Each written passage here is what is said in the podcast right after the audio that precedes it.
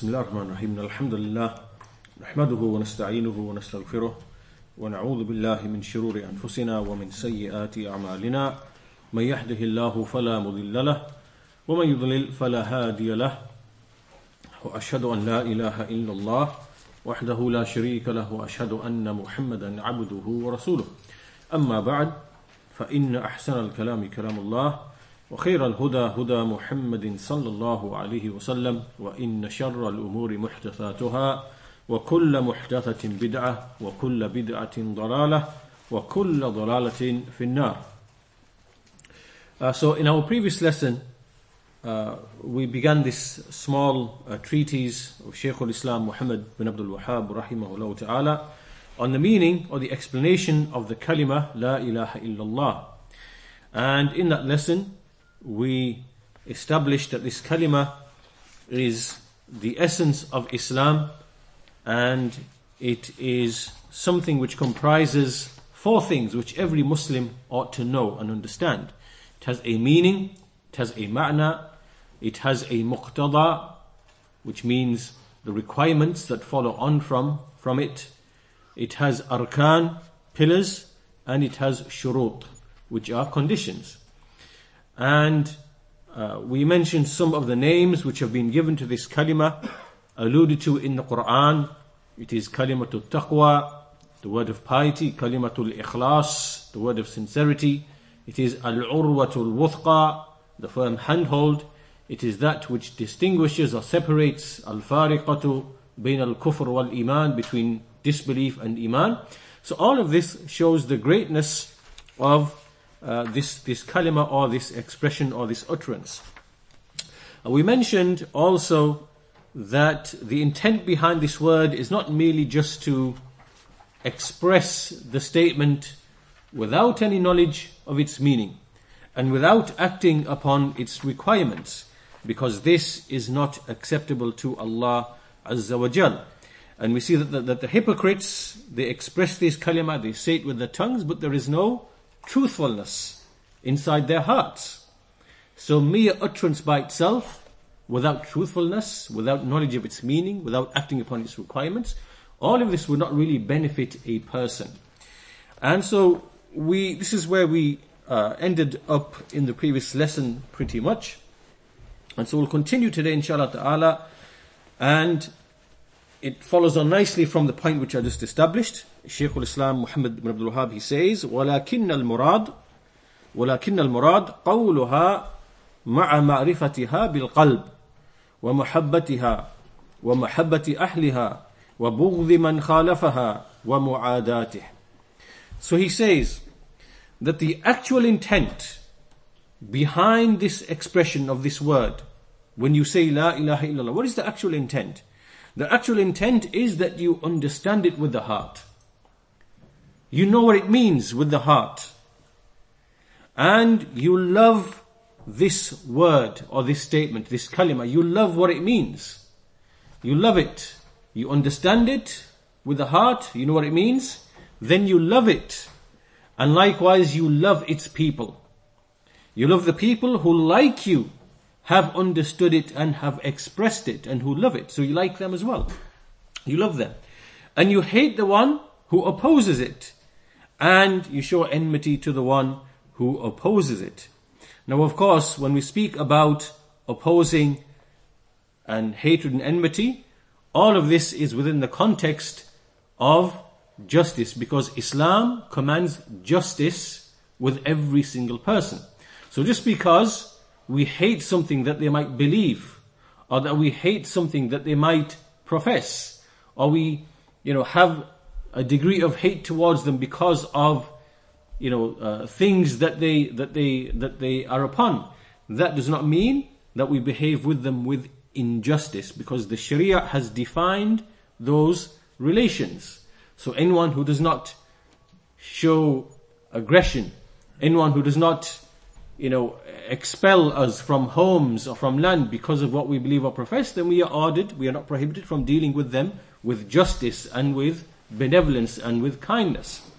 So, and if you think about this, it's a bit of a digression, but I think it's an important point to make, which is that if you look at Islam, the basic principle in dealing with others is justice, al-adl. So we do not oppress any other person. We do not oppress a Jew. We do not oppress a Christian. We do not oppress people whom we live with in societies that we live in. But alongside that, we do not compromise on what we believe. And in this respect, if you look at other nations who claim that they have slogans, they claim liberty, they claim freedom, all these beautified slogans. But when you look at the way they behave, with other people, they try to, they don't have justice in their dealings. They try to impose their beliefs and their values and their. And you can't enforce every person to hold the same belief as you. So, meaning that there will always be people of varying beliefs. So, I can hate that belief. I can despise it. I can despise a certain action that a person is doing. And you cannot force anyone to change that internal love or hate. For example, someone might say, love homosexuality. I would say, no, never. I hate it and I despise it. You can never ever change my conviction with respect to it. But does that mean now that I will behave unjustly and I will oppress such and such person and I will, take from his right? Of course not, never. Because Islam does not command injustice. But you cannot force me to change my conviction and my belief. So with Islam, the principle of behaving is with justice. Because you cannot force other people to hold, you can't force people to have the same values as you. So no matter how much these people try, whether it's in some of these European countries or whatever else they're trying to impose, you know that in your heart you are not going to accept it. Because you cannot force what a person is believing inside his heart. Because that's between him. That's his secret. That's what he conceals. You can't force a person to hold those values. Outwardly they might agree if you force them under compulsion. But inwardly, the heart cannot be forced or compelled. So meaning here that what we are speaking here is something that's very practical, it's realistic, and there's no pretense involved, right? That this is what we hate. We hate shirk. We hate that others are worshipped alongside Allah. You will never force us to like that. But that does not mean that we are now going to behave with injustice towards you. In our trade with you, we will be fair. We will not lie upon you. We will not cheat you. We will not take from your personal honor. This is for all people. This is even if it's a Muslim, a non-Muslim, a Jew, a Christian, a mushrik, a pagan, a polytheist. We cannot, take from the personal honor and lie upon these people and deceive them and cheat them and, because Islam commands with justice.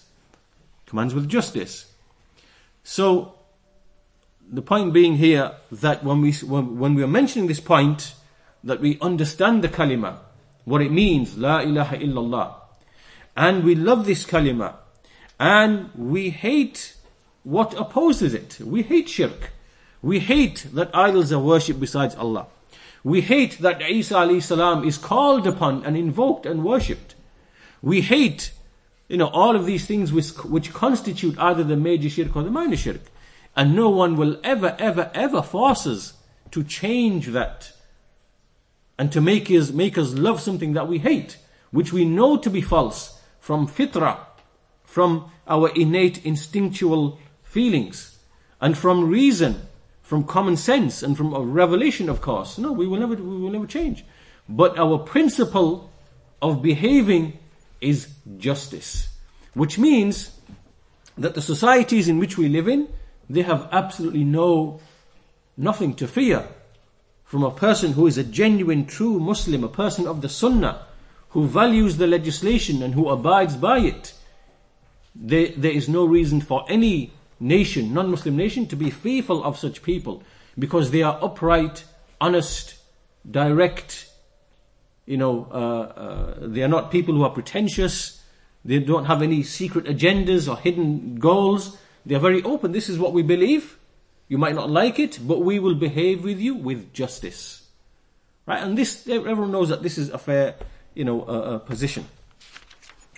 So, this is what the Shaykh said. And so therefore, what is intended then is that when you say La ilaha illallah, you say it with the tongue, you believe what it means, you act upon what it requires, and you have loyalty and love towards those who also profess it and, act upon it. And so this now comes to the four issues that we mentioned, that we said the four issues were that we must understand its meaning. So what is the meaning of the kalima from what we've discussed so far from the previous lesson and today's lesson? The meaning is simply this. The meaning is that no one, no thing, no object has the right to be worshipped. Nothing deserves to be worshipped besides Allah alone. This is the meaning. Also the meaning is that nothing is worshipped in truth except Allah. Think about what has just been said now. Nothing is worshipped in truth except Allah. This means that there are other things which are worshipped. Idols are worshipped. Trees are worshipped. Stars are worshipped. The sun is worshipped. The moon is worshipped. Angels are worshipped. Prophets even are worshipped. Jinn are worshipped. But are they being worshipped in truth? No. They are being worshipped in falsehood. So every worship of everything besides Allah is upon falsehood. But as for Allah Azza wa Jal, there is nothing that is worshipped in truth except Allah. This is from another angle. Same meaning, but from a slightly different angle. So no one deserves to be worshipped except Allah alone. Why? Because He alone is the Creator. He alone is the Provider. He alone is the one who controls benefit and harm. He alone is the one who controls life and death. He alone is the one who guides and misguides. All His actions are unique to Allah Azza wa Jal. So therefore, there is no one who possesses these qualities, who shares with Him, or who aids Him or supports Him in any of these qualities. He is unique. And so therefore, only He alone deserves to be worshipped. Right? And at the same time, nothing is worshipped in truth except Allah. This means that the deities are very many. There are loads of deities. There are loads of things which are worshipped. They are all worshipped. But are they being worshipped in truth or in falsehood? They are being worshipped in falsehood. And so therefore the meaning of the kalima, like these two explanations, this, if you understand this then is the meaning of the kalima. So we have the ma'na. As for the muqtada, this means what follows on from your expression. So if you have made the statement, there is none which has the right to be worshipped in truth except Allah, then it follows that it's demanded from you that every single act or type of worship, therefore you will direct it only to Allah Azza wa Jal. So when you make dua for aid or for a benefit or for repelling a harm, you make it only to Allah Azza wa Jal. When you bow only to Allah Azza wa Jal. When you prostrate, your prostration is only to Allah Azza wa Jal. When you sacrifice only for the sake of Allah Azza wa Jal. And your heart is attached to Allah Azza wa Jal. All of the various forms and types of worship are directed only to Allah. So this is the muqtada. The muqtada. What is required? What does it necessitate, this word now that you've said? It means that you now, in your actions, have to abide by what you've said. And likewise, when the example which I gave in the previous lesson, it's very similar to when a person might say that, my wife deserves my love, or my children deserve my love. He makes this statement. When he's made this statement, is this just a statement that he says? No, because this statement is such that it demands from him. If he says, my children deserve my love, my wife deserves my love, my parents deserve my love, What does this mean? It means now that there's a requirement binding upon him. And so therefore, in his speech, in his action, in his behavior, in his dealings, towards his wife, towards his children, towards his parents, there must be something which manifests itself from his speech, behavior, attitude, dealings, that express that love. Otherwise, he is, otherwise this statement will not benefit him. If he went to every person professing, my wife deserves my love, my children deserve my love, my parents deserve my love, and he doesn't act upon it, then the people will see this person as someone who is mad. He's deranged.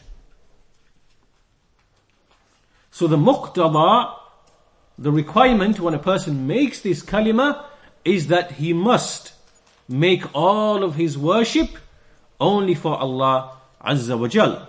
And this requires that a person must know what then is ibadah, what then is worship, what then are the forms and types of worship which I must give only to Allah and which I am prohibited from giving to other than Allah, from the affairs of obedience, ta'ah, from the affairs of du'a, making du'a to Allah, from istighatha, calling upon Allah in times of hardship and calamity, isti'ana, seeking aid from Allah, love, fear, hope, reliance.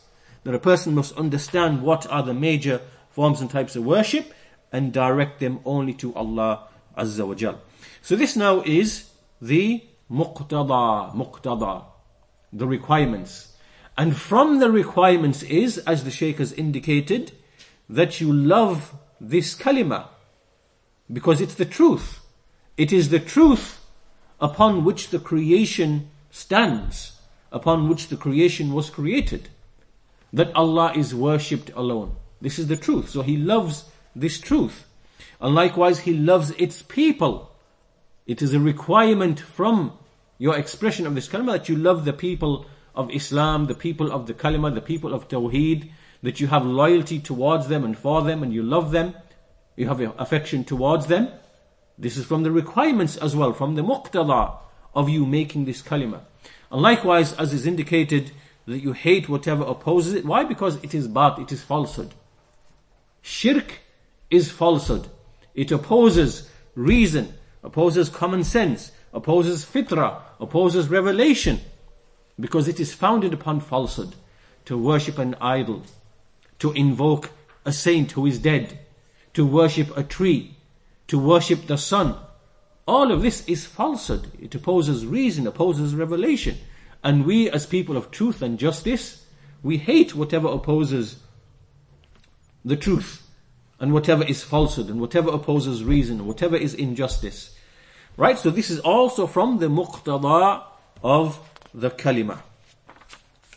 So then, after this, Shaykh al-Islam, he says, كَمَا قَالَ النَّبِيُّ صَلَّى اللَّهُ عَلَيْهِ وَسَلَّمَ من قال لا إله إلا الله مخلصا وفي رواية خالصا من قلبه وفي رواية صادقا من قلبه.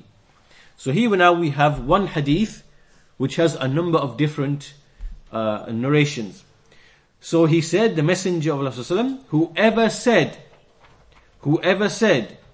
La ilaha illallah, but he didn't just stop there. He then said, mukhlisan, meaning that he is sincere when he said it. And in another narration, khalisan min qalbihi, sincerely from his heart. And in another narration, sadiqan min qalbihi, which means truthfully from his heart. So, we see here then, that all of these conditions are attached because this now removes the hypocrites from having genuine faith. The hypocrite, the munafiq, who lives amongst the Muslimin and, he fears for his wealth, he fears for his property, he fears for his position in society. So he just wants to blend in and he conceals his disbelief and he just says, La ilaha illallah. But it is not, he's not mukhlis. He is not sadiq. It is not khalisan min qalbihi. All of this is not sincere and truthful and genuine, but it is just a veil he's put on the outside in order to protect his interests, worldly interests, you know, his wealth, his money, his honor, his status, his position. So he doesn't enter into Islam. So we see that in these ahadith, this condition is attached. Person has to be sadiq, mukhlis, khalis in what he's doing. So this condition is clearly attached. So this now removes the munafiqeen, the hypocrites, from what is being discussed here. Likewise, in another hadith, man qala la ilaha illallah wa kafara bima yu'badu min dunillah. That whoever said, there is none worthy of worship besides Allah, and then disbelieves in whatever is worshipped besides Allah. So not only is it that you affirm that Allah alone should be worshipped, but you must disbelieve in every deity there is worship besides Allah, meaning that you reject that it has any right to be worshipped. You deny it as a deity. It is a false deity. You do not accept it as a deity, as one which is worshipped in truth. Rather, it is all worshipped in falsehood. So the point being here then is that the kalima is something that must be said truthfully and with knowledge of its meaning. With knowledge of its meaning. And unfortunately, as we shall see very shortly, that the majority of people, many of the Muslims today, have become ignorant of the meaning of this kalima. And they engage in actions which invalidate, which contradict what they are professing with their tongues. And so, this brings us now to looking at the conditions of the kalima. What are the conditions then? Because now, we've established the meaning, we understand the meaning. If someone says to you, what is the meaning of the kalima? You say it means that no one has the right to be worshipped except Allah. And only Allah is worshipped in truth. And if someone said to you, well, what is the muqtada? What does this require from you? You say, well, it requires from me that I make all of the forms and types and categories of worship. I direct them only to Allah and never to anything else. This is what it demands from me. And it demands from me that I love this kalima and I love the people who profess this kalima. And I show loyalty to them. And I hate what opposes it. All of this is from the muqtada. And then if someone says to you, well, what are the conditions of this kalima? Well, the conditions of this kalima, as we see from some of the tabi'een, such as Wahab bin Munabbih, where he said that every key has, like, you know, the teeth in the key. You cannot open the lock without a key which has teeth. And likewise is the kalima, la ilaha illallah. This kalima, la ilaha illallah, it is the key to paradise. It is the key to paradise. But the key has with it teeth, which are the conditions. And this is the likeness to, you know, of the key to paradise, the kalima, which has been given by some of the scholars amongst the salaf. So from these conditions, we'll mention them very briefly. And so, from those conditions, there are 7 in total. And the first one is, obviously, we've already discussed it. It is knowledge which removes ignorance. So you must, the first key or the first tooth on the key must be knowledge. You cannot say La ilaha illallah and be ignorant of its meaning. Not possible, as we've discussed. So the first thing is ilm. It is knowledge, and the proof for that is the statement of Allah Azza wa Jal: "Fa'lam, have knowledge." A command: have knowledge. Fa'lam annahu la ilaha illallah. Have knowledge that none has the right to be worshipped except Allah.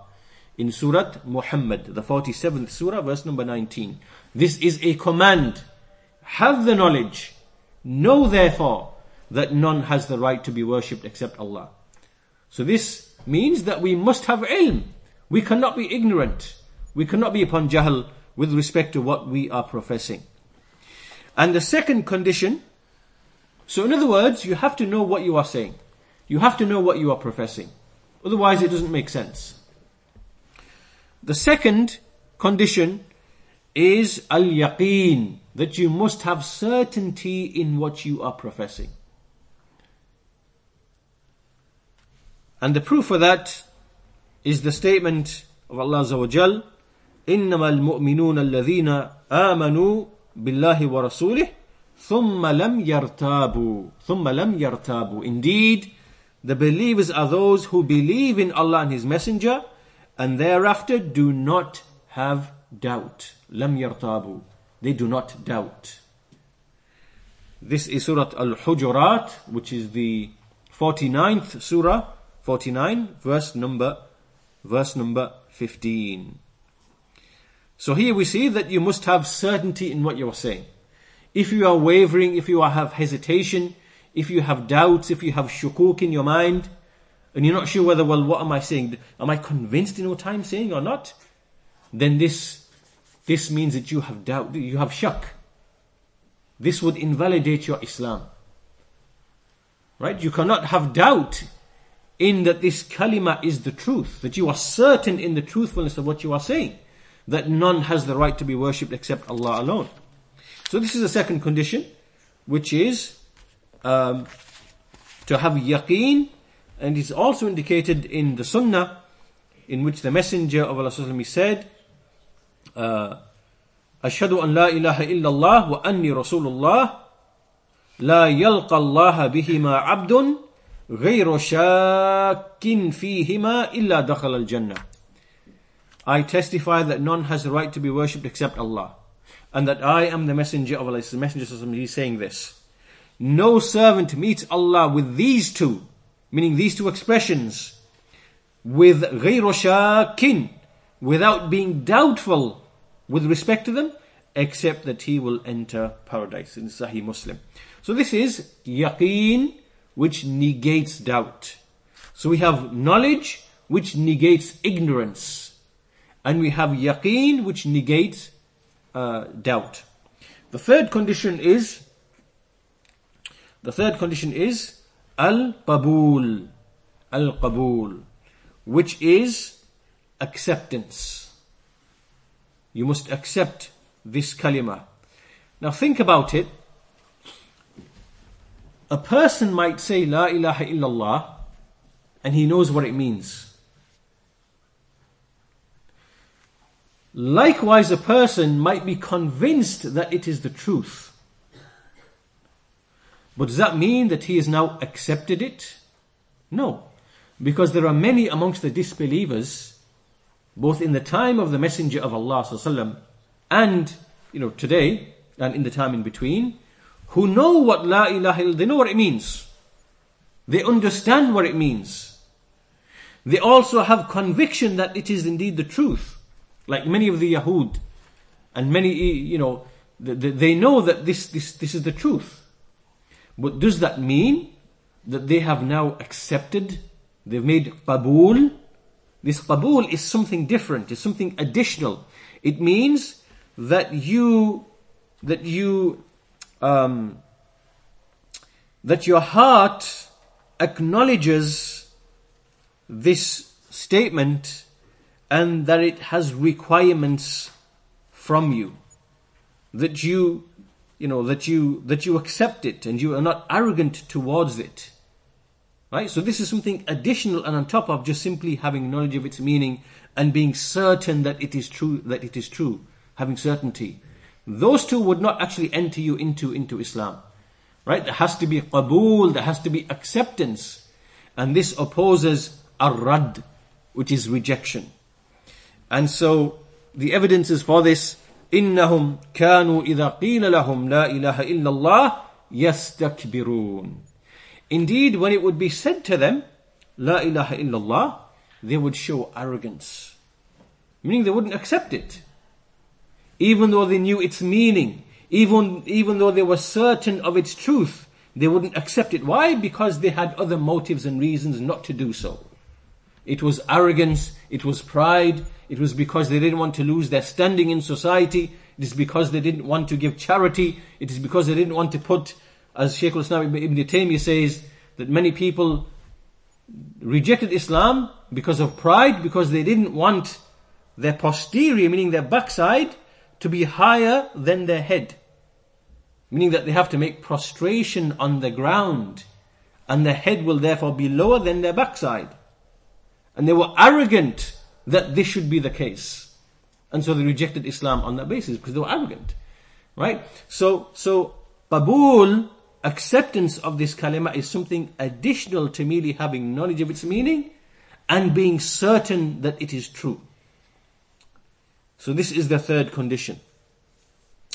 And then also we have the fourth condition, which is al-inqiyad. Al-inqiyad. Inqiyad means compliance. Compliance. It is something actually that follows on from the previous one.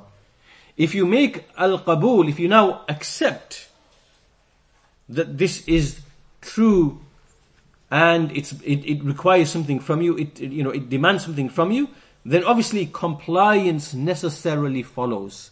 Al-inqiyad is compliance, that you now comply with what this kalima requires from you. And so al-inqiyad then therefore means that you follow it in terms of your actions, whereas al-qabul is something that you just say outwardly with your speech. So you say, yes, I know the meaning of this kalima, yes, I have certainty in it, and yes, I accept that I am bound to act upon it. This is qabul. And inqiyad now is when you actually start acting upon it with your actions, and so both of them come together. Al qabul and al inqiyad, both of them come together. And so from the evidences of this condition, the fourth condition, al inqiyad, is وَمَنْ يُسْلِمْ وَجْهَهُ إِلَى اللَّهِ وَهُوَ مُحْسِنٌ فَقَدْ اسْتَمْسَكَ بِالْعُرْوَةِ الْوُثْقَى. Whoever submits his face to Allah. If you submit your face to Allah, you obviously made acceptance, you've made qabul. وَهُوَ مُحْسِنٌ. And he does righteousness. Now this is action. This now is inqiyad. Now he's complied and started to act upon the requirements of this kalima. And then indeed he has held on to the firmest handhold. This is Surah Luqman, Surah 31, verse number 22.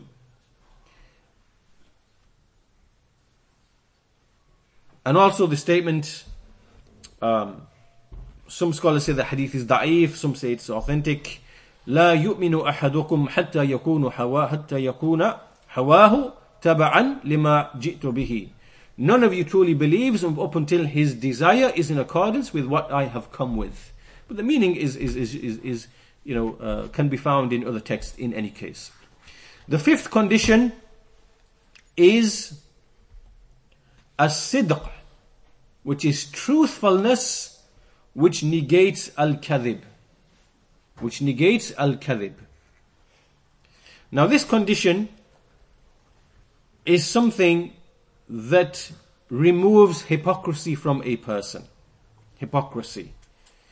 In the sense that when you are saying this kalima, you are genuinely saying it truthfully and honestly and sincerely and purely, and it is not out of some other you're not telling a lie when you are basically expressing this kalima. And so the evidences for this statement is the statement at the very beginning of Surah Al-Munafiqun, إِذَا جَاءَكَ الْمُنَافِقُونَ قَالُوا نَشْهَدُ إِنَّكَ لَرَسُولُ اللَّهِ وَاللَّهُ يَعْلَمُ إِنَّكَ لَرَسُولُهُ وَاللَّهُ يَشْهَدُ إِنَّ الْمُنَافِقِينَ لَكَاذِبُونَ. Which means that when the hypocrites come to you, they say, we testify that you are the messenger of Allah, and Allah knows that you indeed are the messenger of Allah. But Allah testifies that indeed the hypocrites are liars. Meaning that they would come to the messenger of Allah and say to him, we believe that you are the messenger of Allah, but inwardly they were telling lies. So Allah Azza wa Jal, He says, Allah knows that you are the messenger of Allah, but indeed the hypocrites, they are liars. So here obviously we know that sidq, truthfulness, is a condition of the kalima. This is condition number 5. Condition number 6 is al-ikhlas, which is sincerity, which means that when you worship Allah Azza wa Jal, you are not showing off. You are not doing deeds for the sake of the people that they praise you, that they extol you, that they say about you, what a pious person, what a righteous person, what a generous person who gives plenty of charity, what a skilled reciter of the Quran, what this, what that. You're not doing any actions in order to please the people, because this now it clashes with sincerity to Allah. And so from the evidences of this is the statement of Allah Azza wa Jal,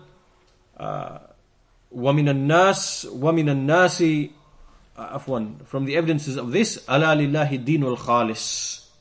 Ala lillahi dinul khalis. Is not the pure, sincere religion due to Allah? Surah Zumar, Surah 39, verse number 3. وَمَا أُمِرُوا إِلَّا لِيَعْبُدُوا اللَّهِ مُخْلِصِينَ لَهُ الدِّينَ حُنَفَاءَ.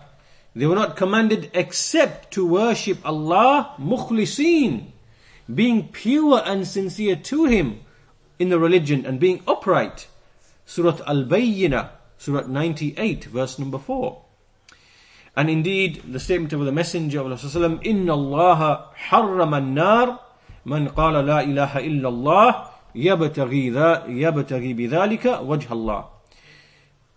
Indeed, Allah has prohibited the hellfire upon the one who said La ilaha illallah, seeking nothing but the face of Allah by way of that, meaning that he is sincere. So this is the sixth condition. And the seventh condition is al-hub al-munafi lil-bughd, which is al-mahabba, which is love, which is that a person, he loves whatever Allah loves and he hates whatever Allah hates, and he loves this kalima, he loves to act upon this kalima, and he loves the people who, like him, they act upon this kalima. This hub, this mahabba is a condition of this, this kalima. It is the seventh condition. And the evidence for this is the statement of Allah Azza wa Jal, وَمِنَ النَّاسِ مَنْ يَتَّخِذُ مِنْ دُونِ اللَّهِ أَنْدَادًا يُحِبُّونَهُمْ كَحُبِّ اللَّهِ وَالَّذِينَ آمَنُوا أَشَدُّ حُبًّا لِلَّهِ. Amongst mankind you will find the people who take others as deities besides Allah, as rivals with Allah. They love them with a love that is due only to Allah. They love them as they should love Allah. But those who believe are more intense in their love for Allah, indicating here that love in the heart is something that is directed only for Allah. Likewise, Ya ayyuhalladhina amanu man yartadda minkum an deenihi fasawfa ya'ti Allahu biqawmin yuhibbuhum wa yuhibbunah. O you who believe, if you turn back on your religion, then soon will Allah bring a people whom He loves and they will love Him. So love of Allah Azza wa Jal, love of the kalima, love of tawheed, love of acting upon it and implementing it, love of its people, all of this is from the conditions from the kalima La ilaha illallah. And also, of course, قُلْ إِن كُنْتُمْ تُحِبُّونَ اللَّهِ فَاتَّبِعُونِي يُحْبِبْكُمُ اللَّهِ وَيَغْفِرْ لَكُمْ ذُنُوبَكُمْ وَاللَّهُ غَفُورٌ رَحِيمٌ. Say, if you truly do love Allah, then follow me. Allah will love you and forgive you your sins. Indeed, Allah is forgiving and merciful. So, ittiba, following the Messenger of Allah, is a condition of loving Allah Azza wa Jal. So these are some of the texts which establish the conditions of La ilaha illallah. There are seven in number. So now we have knowledge of the meaning, the ma'na. We have knowledge, we know what muqtada, what it means, the requirements. And we have knowledge of the shurut, or the conditions. And he then continues, Shaykh al-Islam, and he says, so these ahadith that we mentioned, they will indicate to you that many or most of the people are actually ignorant of the meaning of this testification. Most people today are ignorant of what this means. Now that you've understood this meaning, you will find that amongst the people, a large number of people, when you say to them, what is the meaning of the kalima? They will say to you, there is no creator besides Allah. La khaliqa illallah. La mudabbir illallah. There is no one who regulates the universe except Allah. La raziqa illallah. There is no one who provides except Allah. Is this meaning correct? Is this meaning correct that you say, I do not believe in a creator besides Allah? Is this the tawheed that the messengers came with? Is this the tawheed that the messengers came with? Yes or no? No. If someone says, I believe that only Allah provides for me, is this the tawheed that the messengers came with? To believe only Allah is the provider? Is this correct? No, it is not correct. But amazingly and surprisingly, you find that this is what you find in the books of the Ash'aris and the Maturidis, and likewise the Tablighis in their books. This is what they explain to be the meaning of the kalima. And this is incorrect. And it is for that reason that you find amongst the same people, you will find them that amongst them, you will find factions amongst them, they fall into that which is shirk. Why? Because they wrongly believe that the tawheed which the messengers came to call to is simply for the people to believe there is only one creator, there is only one provider, there is only one who, gives life and takes life. This is Allah, He's the creator. I affirm no other creator besides Him. And they say that as long as a person maintains this belief, then whatever actions he does, it will not take him outside the fold of Islam. Even if he calls upon a dead person, even if he sacrifices an animal to a tomb or a grave, as long as he believes there is only one creator, only one provider. Is this correct, ya ikhwan? Is this correct? Is this tawheed? Yes or no? No, it is not. It is not. And the evidences for this are very clear in the Quran. Allah Azza wa Jal, He says, وَلَا إِن سَأَلْتَهُمْ مَنْ خَلَقَ السَّمَاوَاتِ وَالْأَرْضِ لَيَقُولُنَّ اللَّهِ. If you were to ask them, the pagans, who created the heavens and the earth, they will soon say, it is Allah. So meaning that the pagans to whom the messenger was sent, they accepted and believed that only Allah is the one who created the heavens and the earth. Likewise, we see in the Quran, وَلَئِن سَأَلْتَهُمْ مَنْ خَلَقَهُمْ لَيَقُولُنَّ اللَّهِ. If you were to ask them, who created them? Who created you?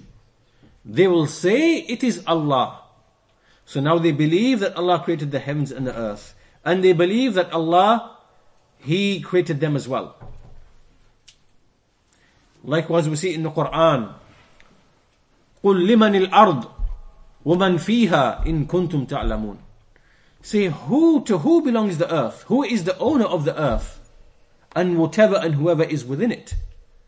They will, if indeed you know, they will say, Allah. They will soon say, Allah. Then the verse continues, قُلْ مَنْ رَبُّ السَّمَاوَاتِ السَّبْعِ وَرَبُّ الْعَرْشِ الْعَظِيمِ. Say, who is the Lord of the seven heavens, and the Lord of the throne, the mighty throne? They will soon say, Allah. قُلْ مَنْ بِيَدِهِ مَلَكُوتُ كُلِّ شَيْءٍ وَهُوَ يُجِيرُ وَلَا يُجَارُ عَلَيْهِ إِن كُنْتُمْ تَعْلَمُونَ. Say, in whose hand is the dominion of everything, and the one who gives protection, but no one protects him. They will soon say, Allah. قُلْ فَأَنَّا تُسْحَرُونَ. Say then, why? How are you deluded? With the meaning that if you affirm all of these things, only Allah creates, Allah owns everything. Allah gives protection, Allah created you, Allah created the heavens. How then are you deluded in worshipping others besides Allah, in calling upon others besides Allah? This is the argument of the Quran, that if you affirm that only He is the provider, creator, sustainer, regulator, brings benefit, brings harm, gives life, takes life, how then with what reason are you then invoking other deities besides Allah? So this is a proof in the Qur'an, which is very apparent in the Qur'an. In fact, there are even more ayats which are like this. قُلْ مَنْ يَرْزُقُكُمْ مِنَ السَّمَاءِ وَالْأَرْضِ. Say, who provides for you from the heaven and the earth? وَمَنْ يَمْلِكُ السَّمْعَ وَالْأَبْصَارِ. Who is the one who controls the faculties of hearing and of seeing. وَمَنْ يُخْرِجُ الْحَيَّ مِنَ الْمَيِّتِ وَيُخْرِجُ الْمَيِّتَ مِنَ الْحَيِّ. And who takes the living out of the dead and the dead out of the living. وَمَنْ يُدَبِّرُ الْأَمْرِ. And who regulates the affair. فَسَيَقُولُونَ اللَّهِ. They will soon say, it is Allah. So all of these things, they never denied these things. What was the point of dispute? The point of dispute was, after agreement on all these things, why then are you worshipping others besides Allah? Why then are you calling upon Isa alayhi salam? Why then are you calling upon the righteous dead people? Why then are you worshipping the jinn, calling upon the jinn? Why then are you invoking the idols? Why are you directing acts of worship to other than Allah when you know only Allah is the one who provides and who helps and so on and so forth? So to say that the meaning of Tawheed is simply to believe in a creator is false. This is not Tawheed. This is not Tawheed, because there is no one on this earth except for some very small people, arrogant people, who have ever denied that there is a creator. No one has ever denied this. And even those who denied it, like Fir'aun, they denied it out of arrogance, whilst inwardly they knew and they were convinced that there is only one deity, that there's only one creator, and it is Allah. Inwardly they were convinced. So really, no one really denies this. So this was not what the point of dispute was between the messengers and the people to whom they were sent. However, unfortunately, despite this, and despite the fact that this is so clear in the Qur'an, you see that the Muslims today have forgotten this. And again, there are reasons behind this. There are historical reasons behind this. And we don't have the time to go through all of those reasons and those details. But I'll try to summarize it as briefly as possible why this happened. The reason was that there were some amongst the Muslims, they began to debate with the non-Muslims and try to convince them about Allah's existence. Right? So they tried to debate with atheists and they tried to convince them that Allah exists. And they opposed the method of the Qur'an. They didn't stick to the method of the Qur'an in arguing for Allah's existence and Allah's rububiyyah. They instead used innovated methods which were weak and which were flawed. And then they wrongly believed that to prove Allah's existence is what Islam itself depends upon. And this is wrong. This is wrong. Because Allah's existence is already in the fitrah of every single human. Every single human, every single atheist even, when he just, without even reflecting, in his heart, in his mind, these thoughts will appear. This cannot have come from nothing. It's so tremendous, amazing, and atheists have these feelings. They're just not willing to admit them. So this is what we call the fitrah. In every single human, this fitrah, it exists. And so you do not need to have any proof, because Allah has already created mankind to have this innate, instinctive feeling and this belief. It is already there. So therefore to claim that Islam depends upon the proof for Allah's existence by rational means, this is incorrect. It's not true. But then because they made this to be a foundation of the religion, then they began to focus only upon this thing, upon proving Allah's existence, that there is a creator and a provider. And then they neglected over time the actual Tawheed, the actual message of the messengers in the Qur'an, which is, none has the right to be worshipped except Allah alone. So when they began to focus on this thing over centuries and centuries, and write books and enter into debates and arguments, and wrongly believe that this is the foundation of Islam, right? They focused only on rububiyyah, meaning Allah's lordship, that He is the creator, provider, sustainer, which nobody denies anyway.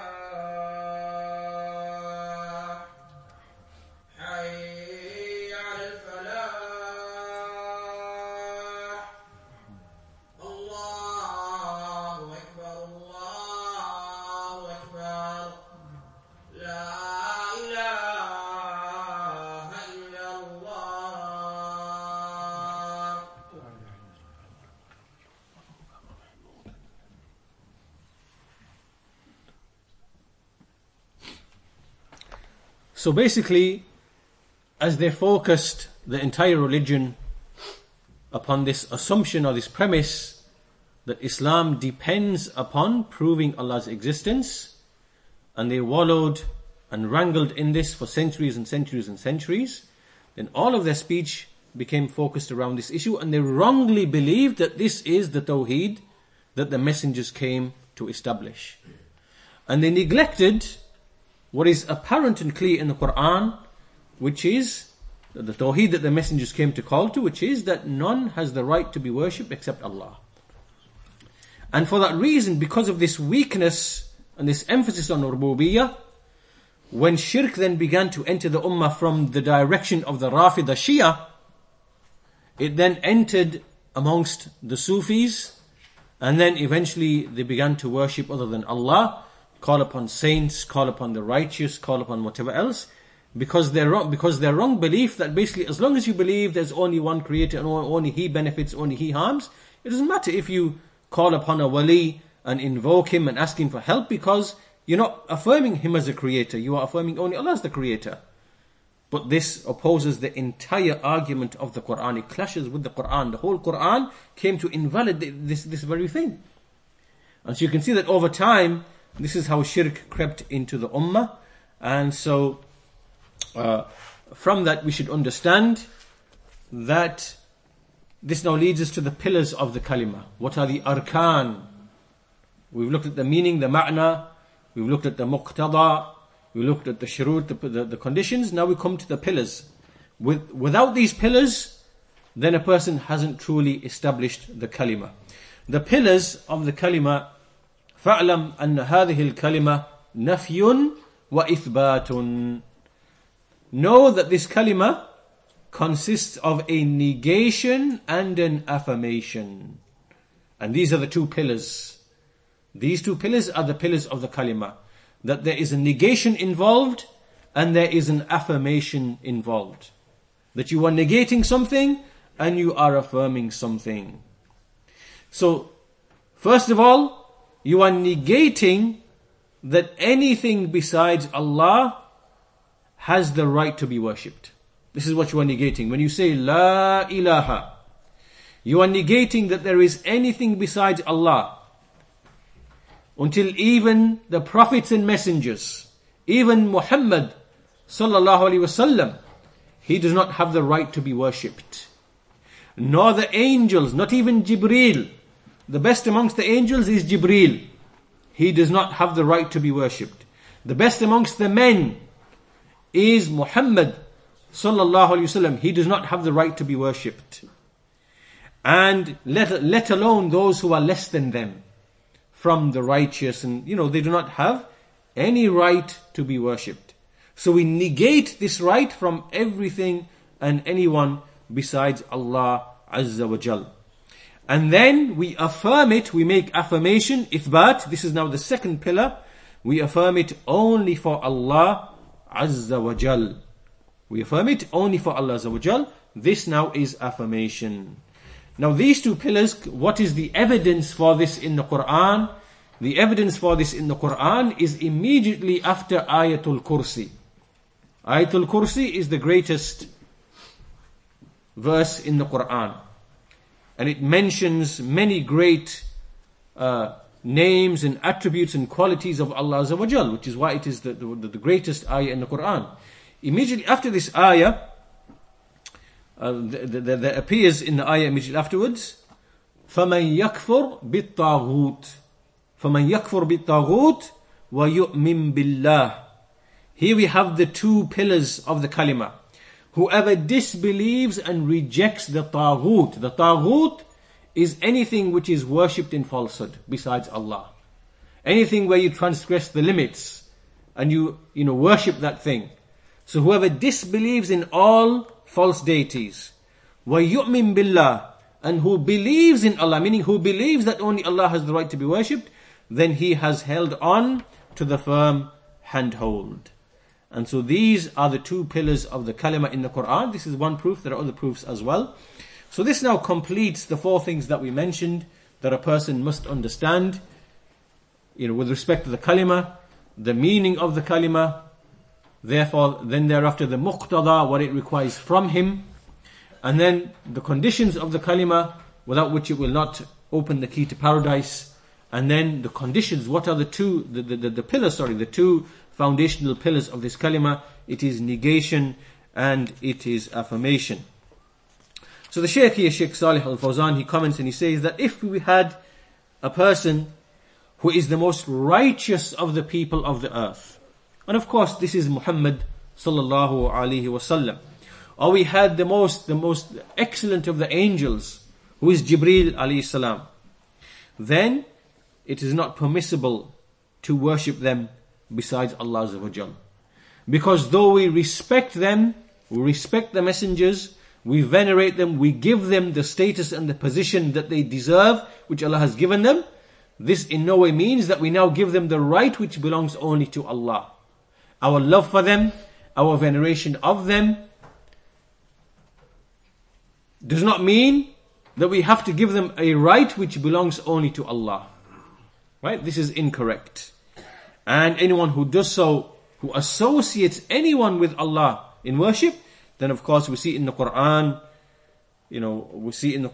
that this is prohibited, and a person is given the hellfire on account of this crime, which is the crime of shirk. So we can end here, inshallah ta'ala. إذا فهمت ذلك فتأمل الألوهية التي أثبتها الله تعالى لنفسه ونفاها عن محمد صلى الله عليه وسلم وجبريل وغيرهما أن يكون لهم منها مثقال حبة من خردل. So when you have then understood this, then think about this. What is this uluhiyya? What is this right to worship, which Allah affirmed for Himself and He negated from Muhammad sallallahu alaihi wasallam and Jibreel and others? He negated that they should have even a seed's worth of this uluhiyya belonging to them. Think about this. What is it? Reflect about it.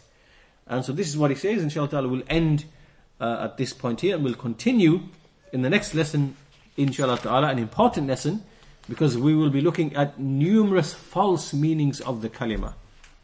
Now we've understood what it means, the kalima, what the messengers came with. They came and they explained, none has the right to be worshipped except Allah. But there are numerous other false meanings of the kalima, maybe 4 or 5 or 6 of them, that you see upon the tongues of the people. But they are false meanings, and we need to understand how and why they are false. And so inshallah ta'ala, that we will look at in the next lesson, inshallah ta'ala. Wa billahi tawfiq, walhamdulillahi rabbil alameen, wa sallallahu ala nabiyyina Muhammad wa ala alihi wa sahbihi ajma'in. Yeah, inshallah. Can a person with correct tawheed befriend a person with an incorrect tawheed simply because he might corrupt his tawheed and eventually lead him astray? I'm not sure if you're speaking about someone who is a non-Muslim or someone who is a Muslim. Yeah. Well, in general, a Muslim, his loyalty and his friendship is for the people of the Sunnah, for the people of Tawheed and people of the Sunnah. And in order to protect his faith, protect his Iman, if he fears that mixing with people who have doubts, who have misconceptions, and he doesn't have the knowledge and the understanding to repel those misconceptions, then obviously he doesn't mix with people like that and befriend them, But if you are a person who understands Tawheed, you know the evidences, you know the doubts that people have with respect to, what they fall into, then obviously you are encouraged to invite people to Tawheed, you are encouraged to remove their ignorance from them, you are encouraged to call them to that which will save them from the hellfire, and to remove the misconceptions, of course. So all depends upon, like an alim, like a scholar, for example, upon him is to go and spread this ilm, spread this knowledge. That's why you see many of the scholars, they used to travel to the lands of Africa, go to the tribes, go to the villages, tell them what Tawheed was. And before that, they would be blindly following the shaykh of their tariqah or whoever else. Right? And they would think that what they were practicing was Islam. Calling upon the dead, going to the tombs. But these people, obviously, their fitrah is still with them. So when these scholars would go to them and explain to them, look, this is what Tawheed is. Do not worship or call upon anything besides Allah, because they are just creatures of Allah. They don't have any control over life or death or benefit or harm. It is false to worship them. And straight away, the fitrah of the people immediately recognizes that this indeed it is correct, it makes sense. And they would abandon what they were upon. So obviously this now comes to, if you're an alim, if you're a student of knowledge, and you understand these affairs, you can call the people and you can remove the misconceptions and you are grounded, then it is upon you to go and call the people and not to isolate yourself and, because then you're supposed to spread the truth and bring guidance to the people. But if you're someone who, you're not like that, and then these people have shubhat, they bring, apparent evidences, they bring, they have books and they have misconceptions and doubts, and you don't have the grounding, obviously it's better for you not to mix and not to, behave with them in that level. It's best to protect yourself and keep away from that, inshallah ta'ala.